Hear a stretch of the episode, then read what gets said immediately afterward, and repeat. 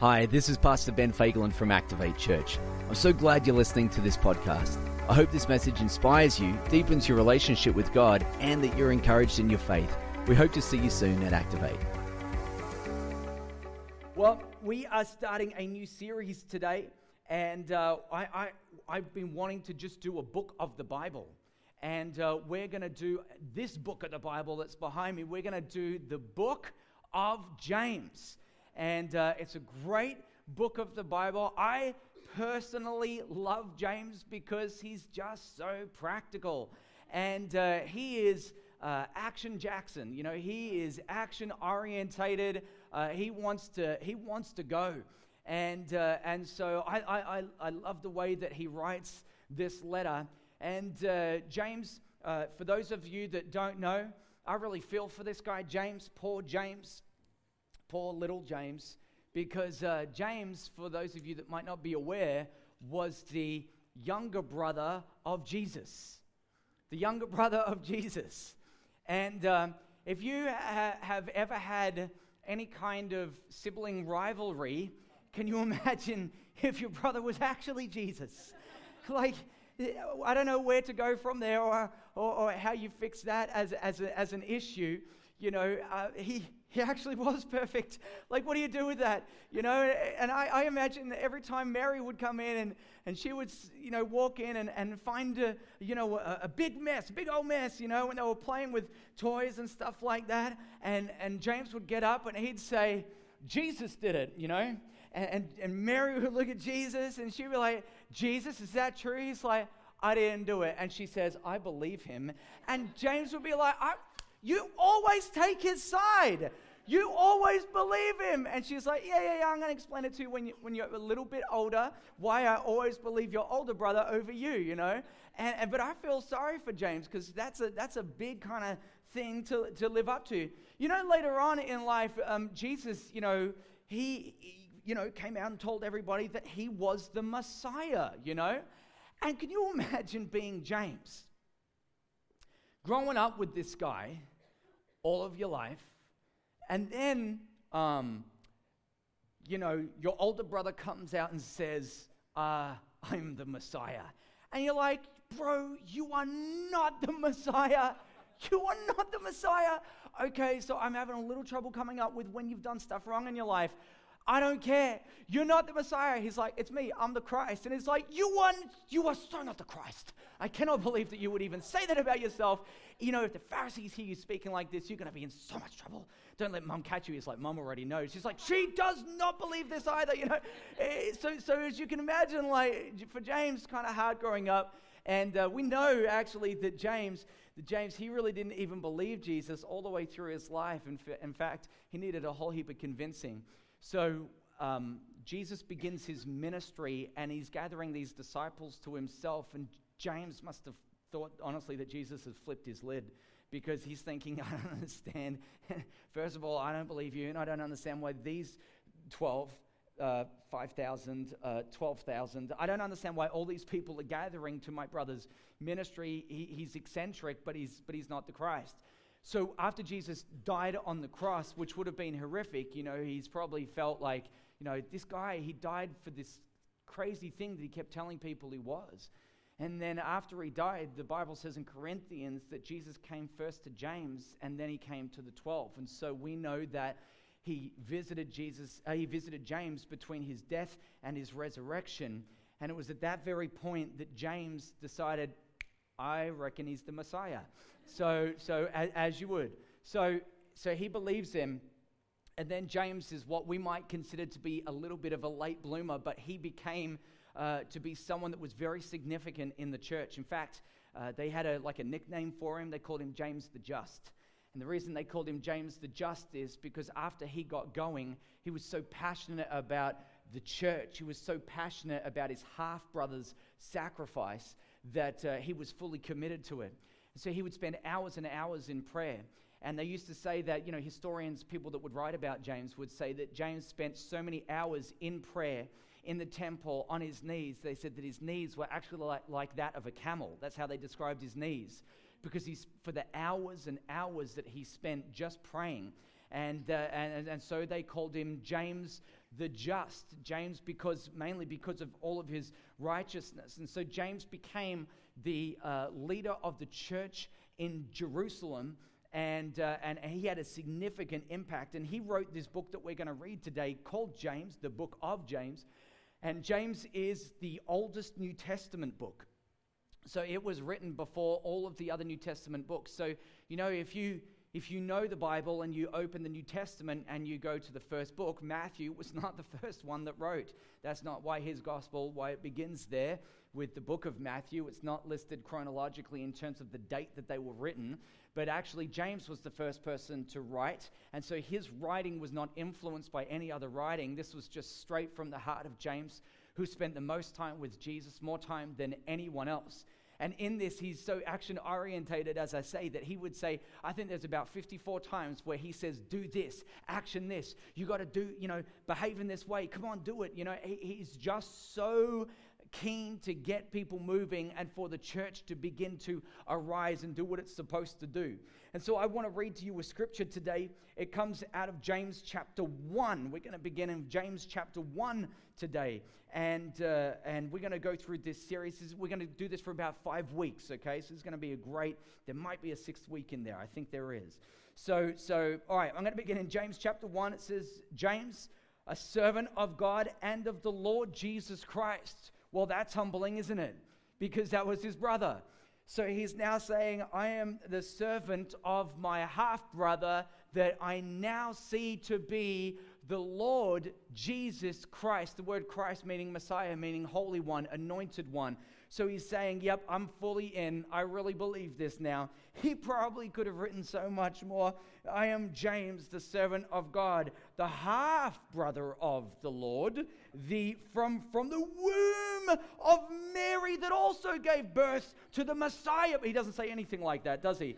He, he, he simply says, I am the servant of God and the, of the Lord Jesus Christ. He then writes this letter to the 12 tribes of the dispersion. Now, if you don't know who the dispersion are, right? Just to give you a little bit of a history lesson, way back in 722 BC, the Assyrian Empire came through northern Israel, displaced the 10 tribes, and so there were Jewish people living everywhere, and that's why the Jewish nation was scattered all over the Mediterranean. You could find them in every city.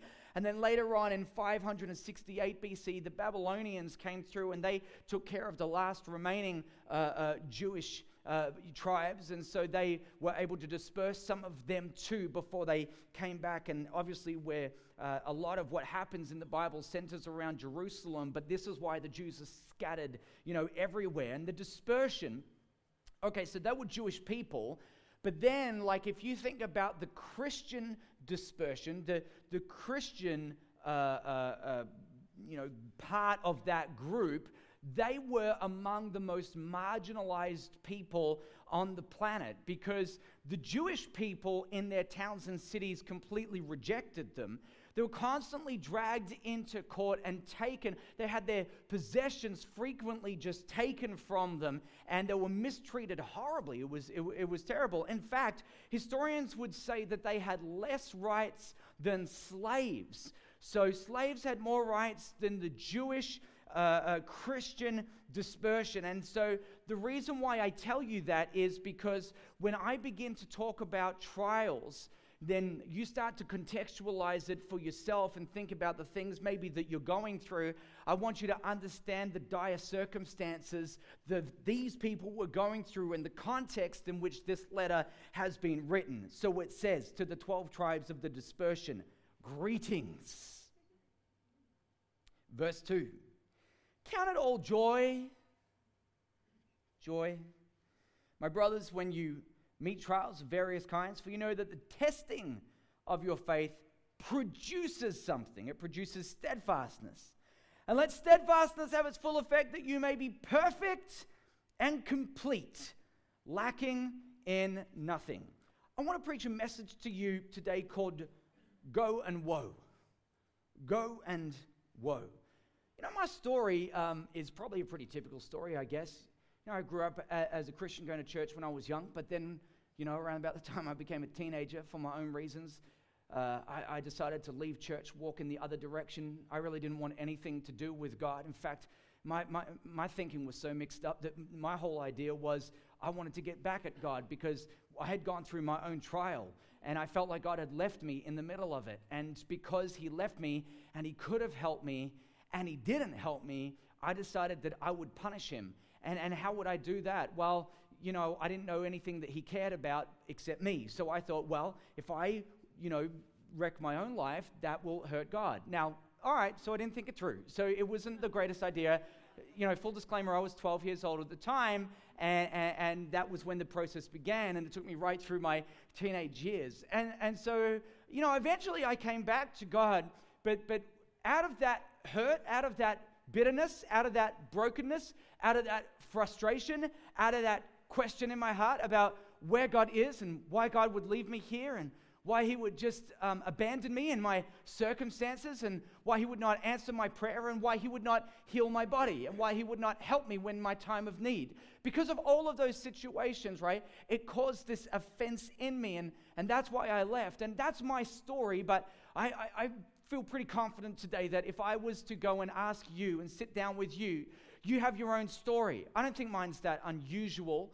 I think that everyone has their own story about a time in your life where you felt like, where was God? You know, and maybe you handled it better than me, but maybe some of you, some of you didn't, you know.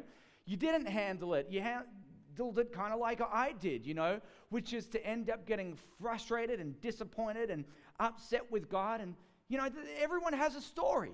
Everyone does. Everyone's got their own unique set of circumstances that has shaped them. And I want to do something with you this morning, if I can do it.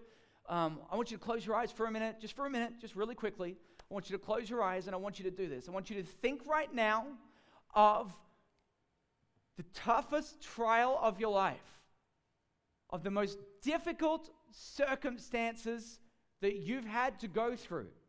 I want you to imagine right now, maybe the most difficult circumstances you have gone through, but maybe they're things that you are presently going through. It is a, a tough thing. It has shaped your life. It has been difficult for you. It could be a relationship. It could be something to do with your finances. It could just be something to do with your relationship with God. But I want you to get that thing in your, your mind for just a minute. Have you got it? Just hands up if you got it. All right, oh, you can open your eyes again.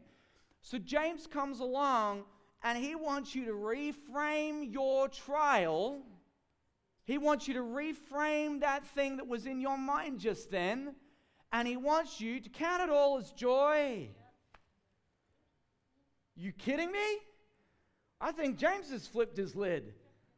What's wrong with you, James? Did you wake up and he must have had a, a hard drink before he wrote this letter? Because what kind of person would, would say to people in their most difficult trial and the tests that they're going through, that they should count it as joy. Unless you're a glutton for punishment, why, why write anything like that, you know? If you're here today and you haven't even faced the trial, you probably belong in the kids' man. So that started a little while ago. You can make your way out right now. You're probably under three. You should be, because I don't know anyone that's made it all the way to adulthood without going through some kind of hard circumstance without going through some kind of difficult trial, something that they've had to really work through. And James, when he writes this letter, do you notice how he begins it? He says, Count it all joy, my brothers, when you go through trials. So he's not really saying that if you go through trials, hey, if something tough comes up in life, you should count it as joy. When? So it's coming. And for many of you, you might say, it's already here. But maybe there's another season after this one that is to come. And my prayer for you is that it's not, but I've been around long enough to know that life will throw difficult things at you when you least expect it. And James says, I want you to, I want you to count those things as joy. As joy.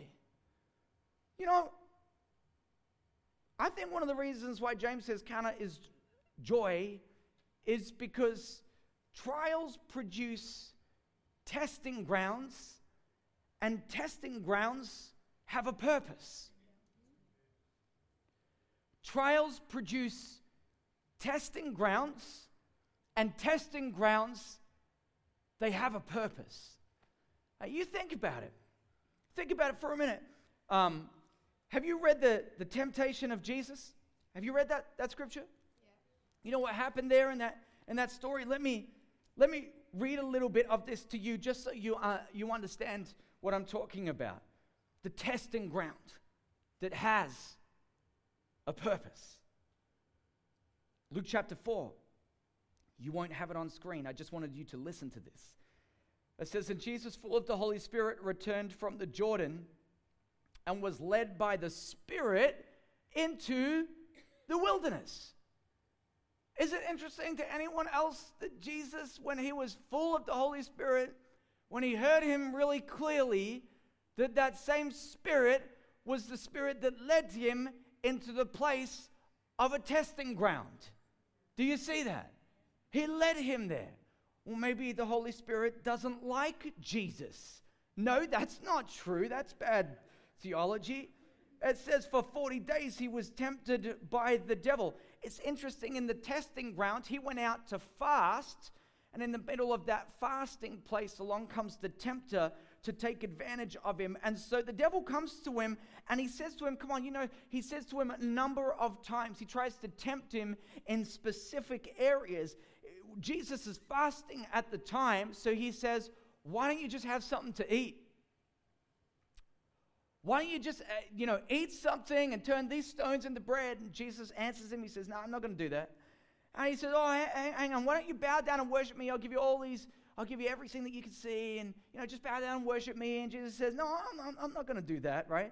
And he says, All right, well, I got an idea. Why don't you throw yourself off of this, you know, uh, mountain or off of this pinnacle and, and you, you, throw yourself down and the angels will save you. And, and it's really interesting, like the devil tries to really get in there and he's trying to use faith against Jesus because the first time he says, Hey, if you really are the Son of God, and what he's hoping Jesus will do is say, I am, let me prove it. I'll make those stones bread. And, and, and he says, I've got nothing to prove to you. My identity is found in Christ. I don't have to prove anything to anyone. I don't care who, who, you are, devil. You, know, you, you don't, you're not going to make me do a thing, you know? And, and, and, he gives him these different tests, you know?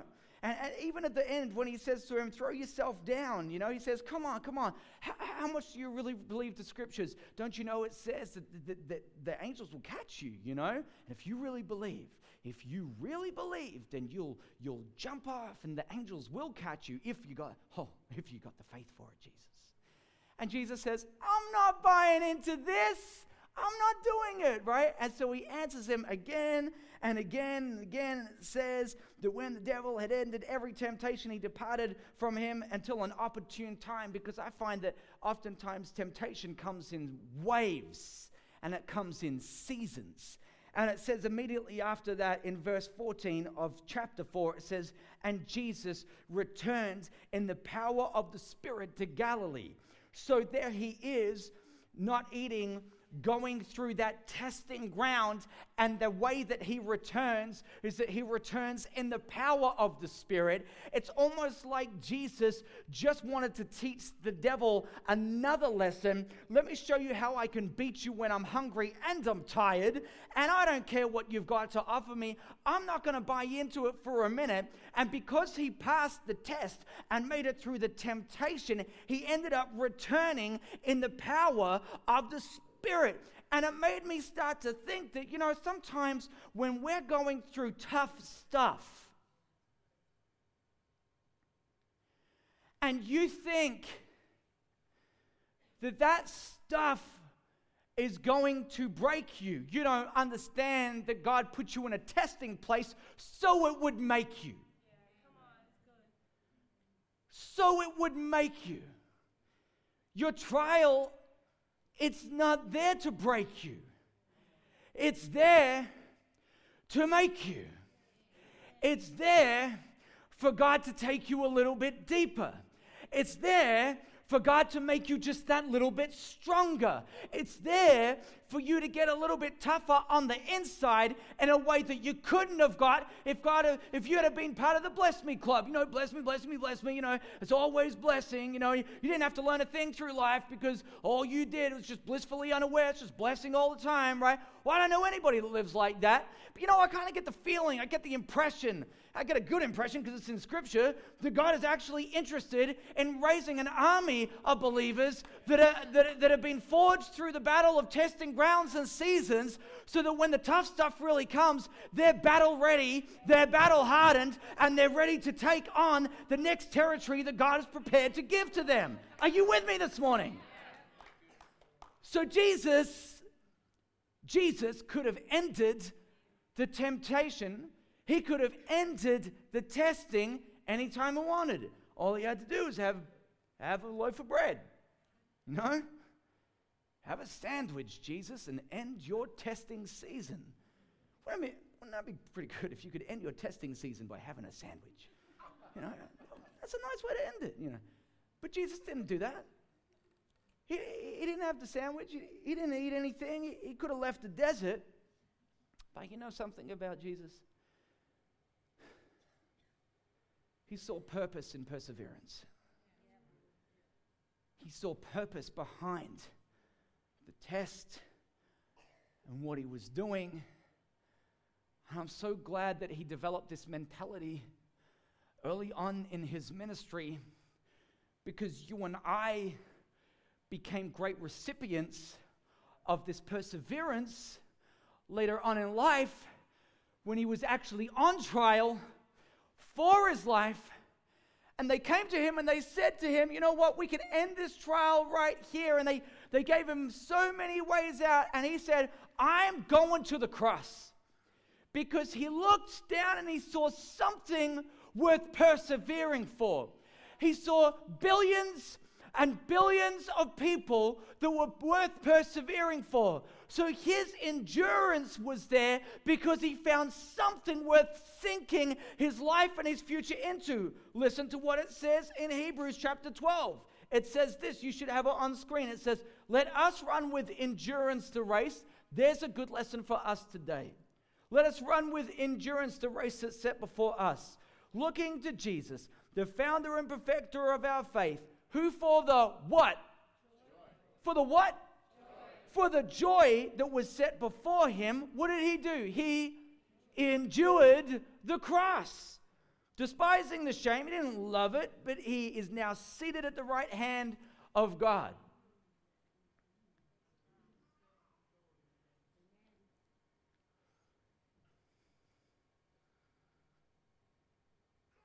For the joy that was set before him, he endured that cross.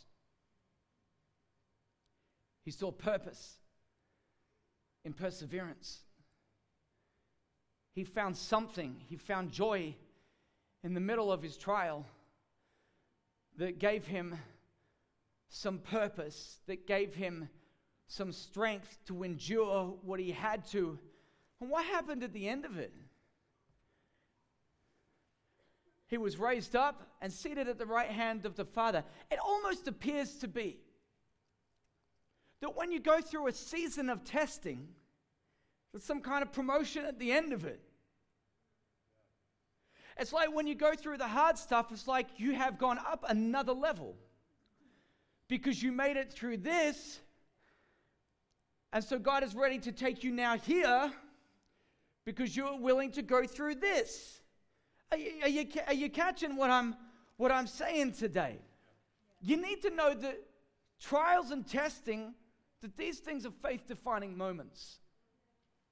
They're faith defining moments. And if you handle them right, by the way, handling them right means that you don't quit.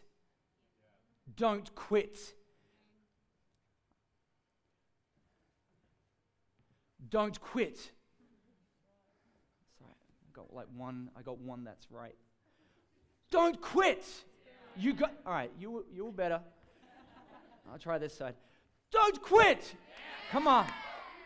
If you handle it right, and if you don't quit, your trial becomes an opportunity.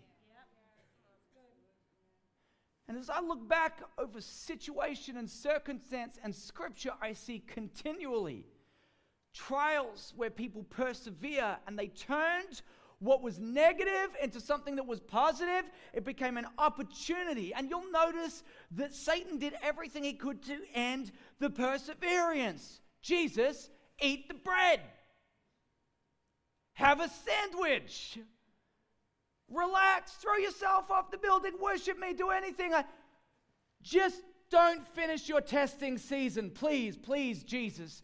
Don't finish your testing season. Let's end your testing season early.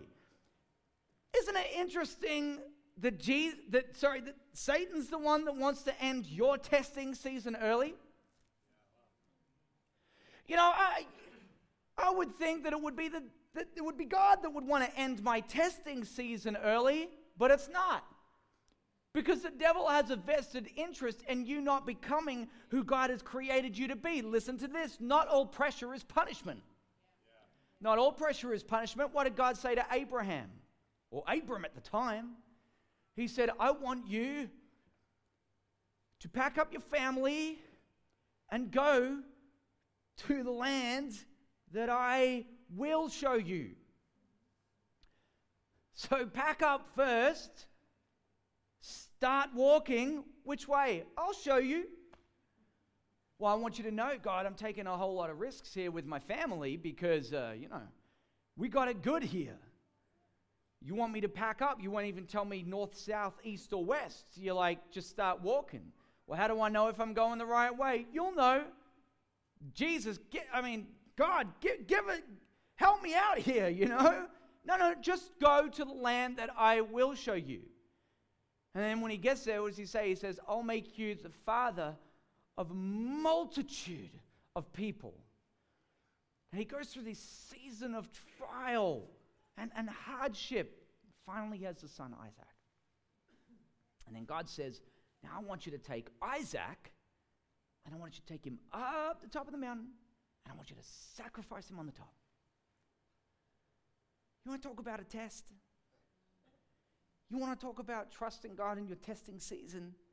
But God, don't know if you noticed, but this is the answer to the promise. And God says, sacrifice it. You know, the, the scriptures and theologians say that Abram was so willing to kill his only son, which was Isaac, which, by the way, for those of you that are not quite sure, is a metaphor for what Jesus would do later on, that he would be willing to kill his only son because he believed that God was able to bring him back from the dead. That was the degree to which Abraham trusted God. I'm telling you, there are times of testings, there are times of seasons, and at times and seasons where you'll be tested. Why? Because the pressure, it has a purpose. God's trying to do something with your future. And James says, the testing of your faith produces steadfastness. When was the last time you used that in a sentence? Never. Hey, that was really steadfast. Well done. you didn't say that. What about toughness? I don't even think that's a word. It doesn't matter. It's my sermon. toughness. What about grit? It gives you grit. It makes you strong.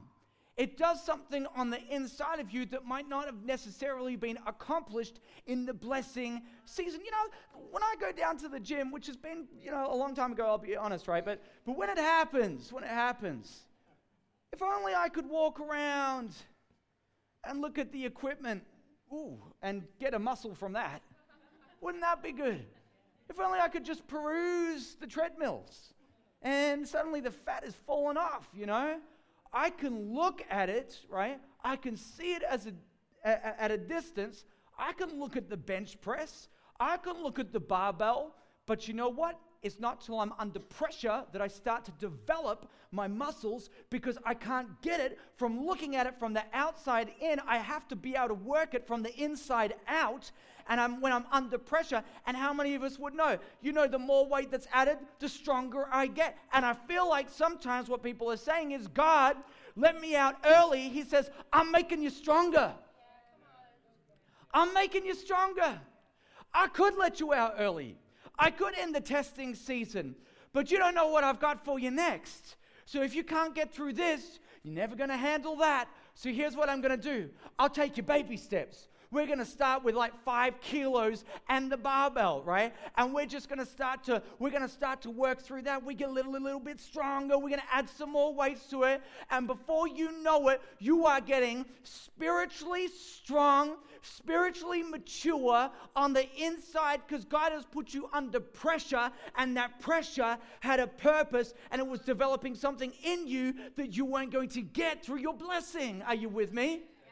You understand what I'm saying to you today? This is the full effect that James talks about. He says, let it have its full effect. Well, the half effect would be if you got out early. The half effect would be if you had the sandwich and ended the testing. That's the half effect. He says, no, no, no, go with it. Let it have its full effect. And then he says this thing being made perfect. That being made perfect is your character being fully developed. That's what that means. That is exactly what that means. Your character is being fully developed. You are becoming fully spiritual, spiritually mature so that you can handle the coming seasons and the pressure that's going to come to you. And I think that some of your biggest battles is where you'll end up drawing your greatest strength. Because for some of you, you grew up and people just put labels on you. They're all the same anyway. Too fat, too skinny, you're dumb, you're not smart enough, you're, I don't know, you look stupid. I don't know, like people say, kids say dumb things. You know what's really sad is when adults grow up still believing the things that young kids said about them. And you got to grow through that. And you say, and you, and, and you come to a place where, where, where people have been putting labels on you. You'll never have a functional relationship again. You're never going to get married again. Like that, that first thing was a disaster, and you were a disaster. And you'll never get married again. You'll, you'll never be wealthy. It's never going to happen for you. It's not, you know, you, you, you, you're not smart enough to make money. That's a crazy thing that people sometimes believe, you know. I, I mean, there's all kinds of things that people can say about you, and you believe it. But there is just different thought that comes from people that are spiritually mature that says, I am not who you say I am. I am who he says I am and I am nothing more and I am nothing less. And if everyone else rejected me, he accepted me. So I don't really care. And I can deal with it. You become like Teflon. That stuff will just slip right off you because you won't wear it anymore. It's got nowhere to stick. You know who you are. You know what God says about you. Some of you just, you know, you wear labels. Some of you, the testing ground, the thing that's been difficult, your greatest battle right now, is for a loved one that's just far from God. You know, it might be your children or your husband, someone, your father, your mother, someone that's far from God, from, from God.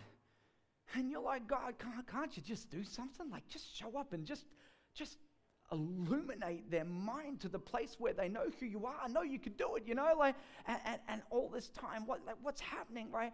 It's driving you deeper into a relationship with God to the place where you start to, come on, have you ever been so hungry that you got on your knees for, about something with God and said, I'm not moving until I get some breakthrough. I'm not quitting until I get through this, right? Like it drives you to your knees where you say, This is it. I'm here. I'm believing. I'm never going to give up. I'm not going to stop praying, right? It's developing something within you, some spiritual stamina that you wouldn't get if you just wandered blissfully through life. Some of you got financial needs, you know, and you've been trying to figure out, God, where are you in the middle of all of my financial needs? And maybe, I don't know, like maybe God's trying to teach you something about the principle of tithing or giving or trusting or something in this. But I'm telling you, every season has its purpose when it comes to testing. every season. Whether you see it or whether you don't, it doesn't matter. It's there for a reason. The trial that you thought was meant to break you was the one designed to make you. The devil would end your tempting or your testing as quick as he could. As quick as he could. Just come on, eat the bread, Jesus. Eat the sandwich. Have a sandwich. And, and, and end all this testing business. Just please, Jesus, don't make it through the test to the place where you return in power because the kingdom of hell, we don't need that. Just end that season early. Can I show you the difference between tempting and testing? James says this in James chapter 1, verse 14 to 15. He says this, but each person is tempted when he is lured and enticed by his own desire. Then desire, when it is conceived, gives birth to sin, and sin, when fully grown, brings forth death. You are tempted most by what's going on inside of you. It's the very place that God is trying to fix in the testing, by the way. Yeah? You are tempted when something on the outside appeals to what's on the inside. The area that you're struggling with right now, if you're tempted in an area right now, is because there's something that's on the inside of you, something that's broken. James just called it wrong desires. There is a wrong desire that's on the inside of you. And when the stuff that's on the outside is so appealing, it's appealing to the wrong desire that's on the inside. Why do you think God's so focused on the testing to fix what's inside. So that when the tempting comes, there's nothing on the inside that it appeals to. it's, nothing's going to stick. you're not going to go after it. You know, um, at the start of this year, Sarah, sweetheart, I'm just going to tell him. I'm going to tell him the truth. Sarah went full vegan. I'm sorry. She went full vegan, and uh, there was a flow on effect in our household. And uh, it has now meant that a lot of my meals are full vegan. And so now that's the way I eat. And I, and I, I wanted to embrace this, you know. And, and, and, I started to, and I actually even had some vegan meals. And so um, I remember one day while I was out at lunch with, with Zach Hooper, and I said to him, This is a great vegan meal. And I tried to tempt him with it, right? But he was not tempted. not even a little bit. He was not tempted. He didn't want one bite of my vegan meal. You know why? There was nothing on the inside of him that was tempted by what was on the outside. He said, It's not for me. You know, like, it's not for me. He wasn't tempted. He didn't want it. Wouldn't it be great if when the devil came to tempt you, if you just didn't want it? You didn't want it. So it wasn't a battle because you just really don't want it. I call that victory. See, the, the battle in the testing grounds has a purpose for your future. And if you learn to persevere, it gives you an inner victory that you wouldn't have, so that when the devil comes to tempt you, there's nothing there for him to tempt. See, Satan would tempt you in an area that you're weak, but God would test you in a place where you can persevere. And that is the difference between the devil's temptations and the God's tempting places or God's testing grounds. He'll tempt, the devil will tempt you in an area that you're weak, but God will test you in an area where you can prevail. And if you are tempted, in any area of your life,